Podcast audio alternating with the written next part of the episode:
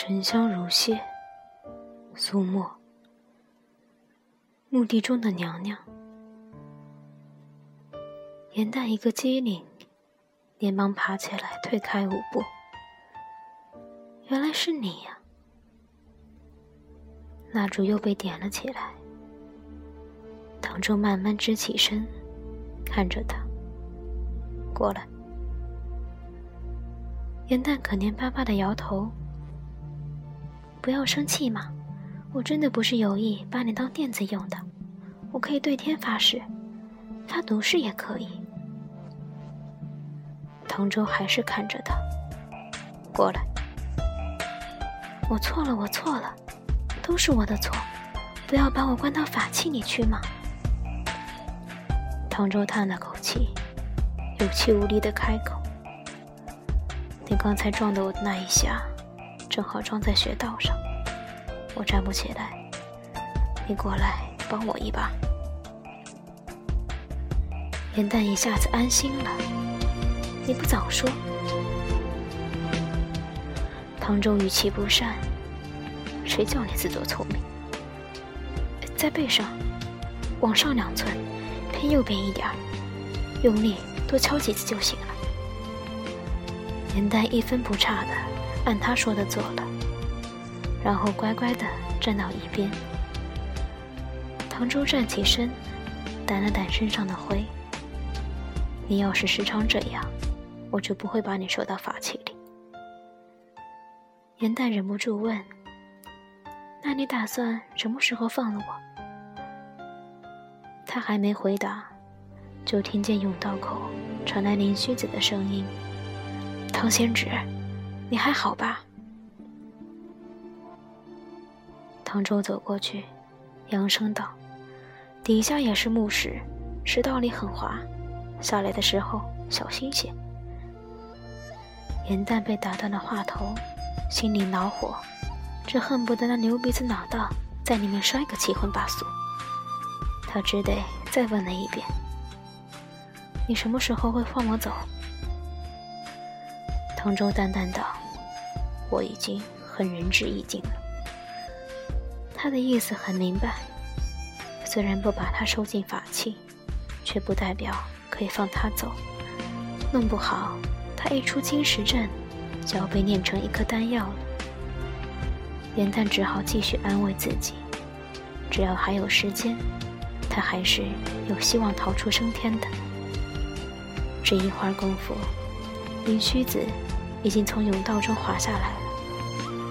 紧接着是翟商和吴老三。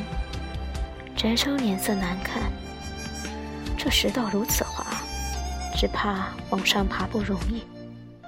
林虚子道：“这墓地机关做得如此巧妙，一定还有别的出路。”他们进来时有八人，转眼间便只剩下五个人。林虚子语气凝重：“这墓地中机关甚多，暗中有敌人窥探，我们必须同心协力，绝不能再自相残杀，不然一个人都回不去。”翟商立刻道：“当是如此。”众人推开这间墓室的石门，只见石门后面的，也是一间同样的墓室。墓室中央。摆着一具棺木，棺木的盖子已经被移到地上。棺木中有一双手举得直直的，像是托着什么东西。吴老三后退一步，牙齿咯咯作响。僵尸，那是僵尸！林旭子往前走了一步，舒了一口气：“不是僵尸，只是娘娘的尸首罢了。”那他的手为什么还举着？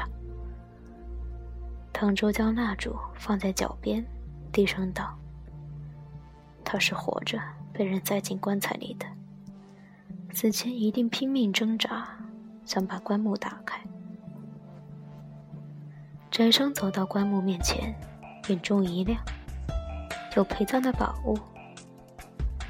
吴老三一听有宝物，立刻就冲上前去。探身进去，从里面抓了一把，凑到蜡烛下仔细看，只见他手中握着的是一把东珠，悠悠的泛着光泽，每一颗都有拇指大小。他手指颤抖，捏起其中一颗，那颗东珠突然碎裂，喷出一股黑色的毒水来，尽数喷在他的脸上。他捂着脸，在地上滚了两下，马上不动。唐周抽剑出鞘，架在翟商颈边，微微眯起眼：“你是谁？”林虚子吃了一惊。唐唐贤侄，你这是干什么？他已经不是宅上了。唐周看着对方的手，手指修长，指尖柔韧，手上没有茧，也没有陈旧伤痕。练武多年的人是不会有这样一双文弱的手。那人轻轻笑了，声音低低的，入耳舒适。罚我求着。住！你们还要往里走吗？墓室的烛火突然熄灭，周遭又完全陷入一片黑暗。唐周长剑一划，将周身破绽护住，然后将火折晃亮。火折亮起的一瞬间，突如其来的亮光刺得人睁不开眼。元旦只觉得身边有人轻轻掠过。手指轻弹，一道淡淡的白光在两人之间漾开。只听那人说了句：“原来我们是一样的。”倏忽间又不知去向。严淡想着那句：“原来我们是一样的。”若有所思。他们最终在墓室的石门后面找到翟商的尸首，依旧是眉心一点伤痕。面容平静，似乎没有半分痛苦。唐周默默地看了一阵，忽听身边的林虚子发出一阵痛哭声，紧接着，哭声变成笑声。他就在那里，又哭又笑，捶胸顿足。严淡低声道：“他害疯了。”林虚子的师弟会在这墓里。变成失心疯，只怕也是因为和他们经历过相似的事情，是绝望的感觉。暗中有这样厉害的对手，不知什么时候会变成自己的同伴出现。墓地中有各种各样歹毒的机关，仅剩的那一种感觉，便是绝望。唐周转过头看着他：“你怕吗？”颜淡微微笑了。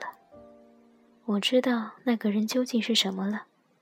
他不是凡人，也不是妖，更不是魔，游离于三界之外，什么都不是。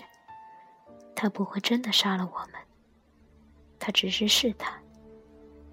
话音刚落，只见一道人影突然闪进墓室。那人身形挺拔，发丝如墨玉一般。清华万端，风姿雍容，只是一张脸生得极为丑陋。说话之间，却又能让人忘记了他的容貌，只记得他的风采之盛。在下确然不会出手。若两位活得够长，日后还当相见。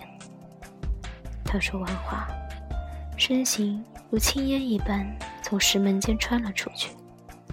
唐周立刻追出去，只一会儿，连那人的一片衣摆都看不见了。唐周忍不住问：“你怎么知道他对我们没有恶意？”严淡看着他，他若要是动手，就有的是机会；可若是说没有恶意，这倒也未必。不知你有没有听过神霄公主？那神霄公主。就是他了。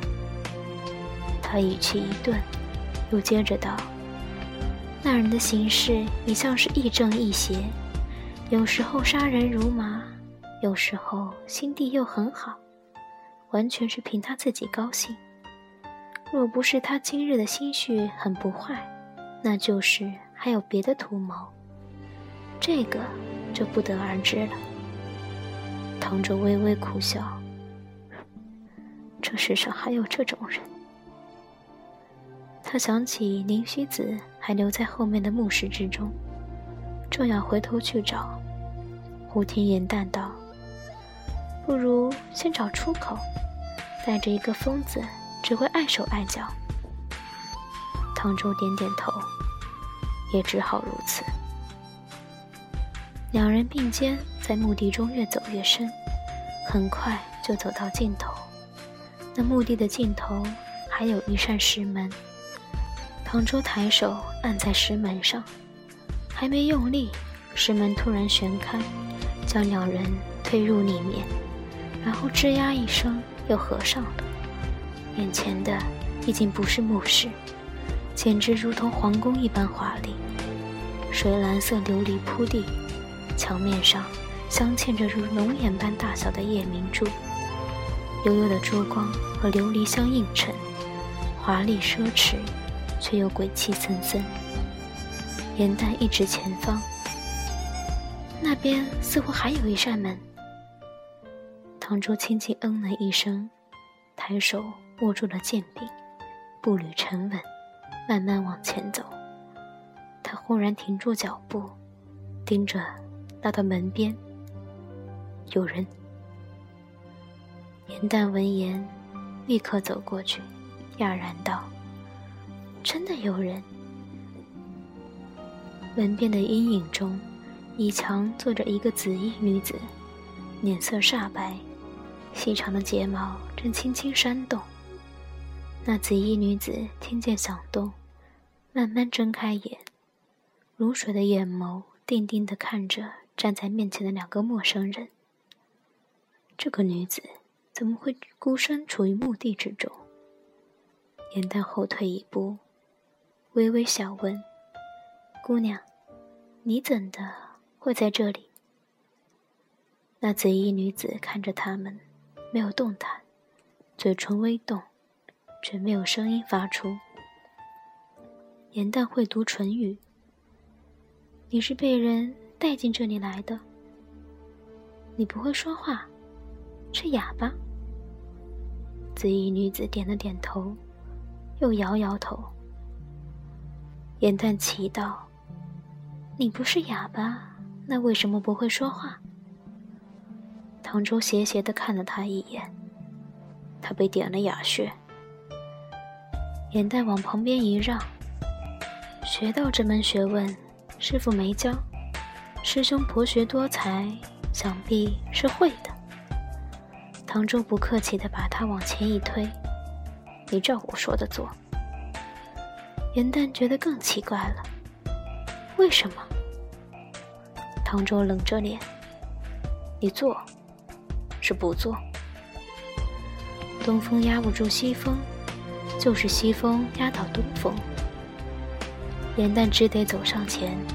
听着唐周师兄的命令，要往上三寸，太多了，往下，上右，你这是往左边了。严淡将人翻来倒去，总算推功过血了一遍。那紫衣女子满脸红晕，闭着眼不敢睁开，睫毛轻轻颤抖。严淡微微笑道：“不要害羞嘛。”他动手都是如此，要是换了唐周来，只怕那位姑娘当场就为保命节而自尽了。紫衣女子站起身来，脚步还有些不稳，连任行礼：“多谢公子和姑娘相救，不知两位如何称呼？”他抬起眼，看了唐周一眼，脸又红了。只见唐周一反常态，温文有礼的应答：“在下姓唐，唐周，草字慎思，不知姑娘芳名。”那紫衣女子脸上微红，轻声道：“小女子姓陶，名子气。”严淡想了想，约莫记得九曜星之一，便叫子气。这位陶姑娘的父母。真是奇怪，竟然会取这么一个名字。陶姑娘和唐周在前面走，时不时说几句话。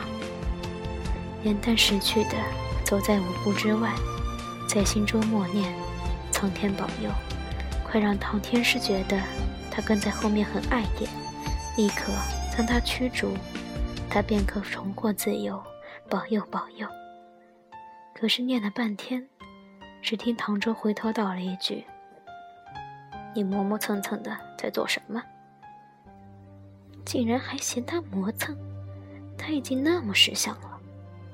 颜淡微微一笑，一脸天真无邪，语气温软：“师兄，您家走的太久了，脚疼。”唐周看着他，语气娘冷：“师妹，你又在顽皮了。”然后转头向着陶姑娘说：“我师妹她健壮的很，连一头老虎都打得死。你若是累了。”就说一声，我们歇歇再走。颜淡柔如春风的一笑，明眸皓齿。师兄，瞧你说的，真是。背过身，将牙咬得咯咯响。这个混账，竟然敢这样说他！就算是再豪爽的女子，被人说成健壮的连一头老虎都打得死，都不会高兴吧？区别待遇也不用这么明显。他嘟着嘴，敢怒不敢言，只好别过脸去，瞪着过道的墙。陶姑娘正说起她被掳来的经过，是一个容貌极为丑陋、风姿清华的男子将她带到这里来的。燕丹想，大概就是那位神霄公主了。正这样想，脚下没留神，被什么东西绊了一下。扑通一声，摔得很重。更该死的是，唐周还往前走了一步，这样他们之间的距离就超过了五步。害他被一股无形的力道在地上向前硬生生拖了一步。唐周听见动静，大步走过来，朝眉微皱：“你在做什么？好好的走路也会摔？”颜淡在地上摸索了一阵。似乎是摸到一个圆圆的东西，便拿了起来。我是被这个东西绊倒的。唐姑娘看见他手中的那个东西，立刻发出一声尖叫，踉踉跄跄的后退。而颜淡也看清了，自己手中举着的，竟是一颗骷髅头骨。颜淡后退的时候也被绊倒了，他摸到的是一根长长的肋骨。脸色煞白，怕的连叫都叫不出来了。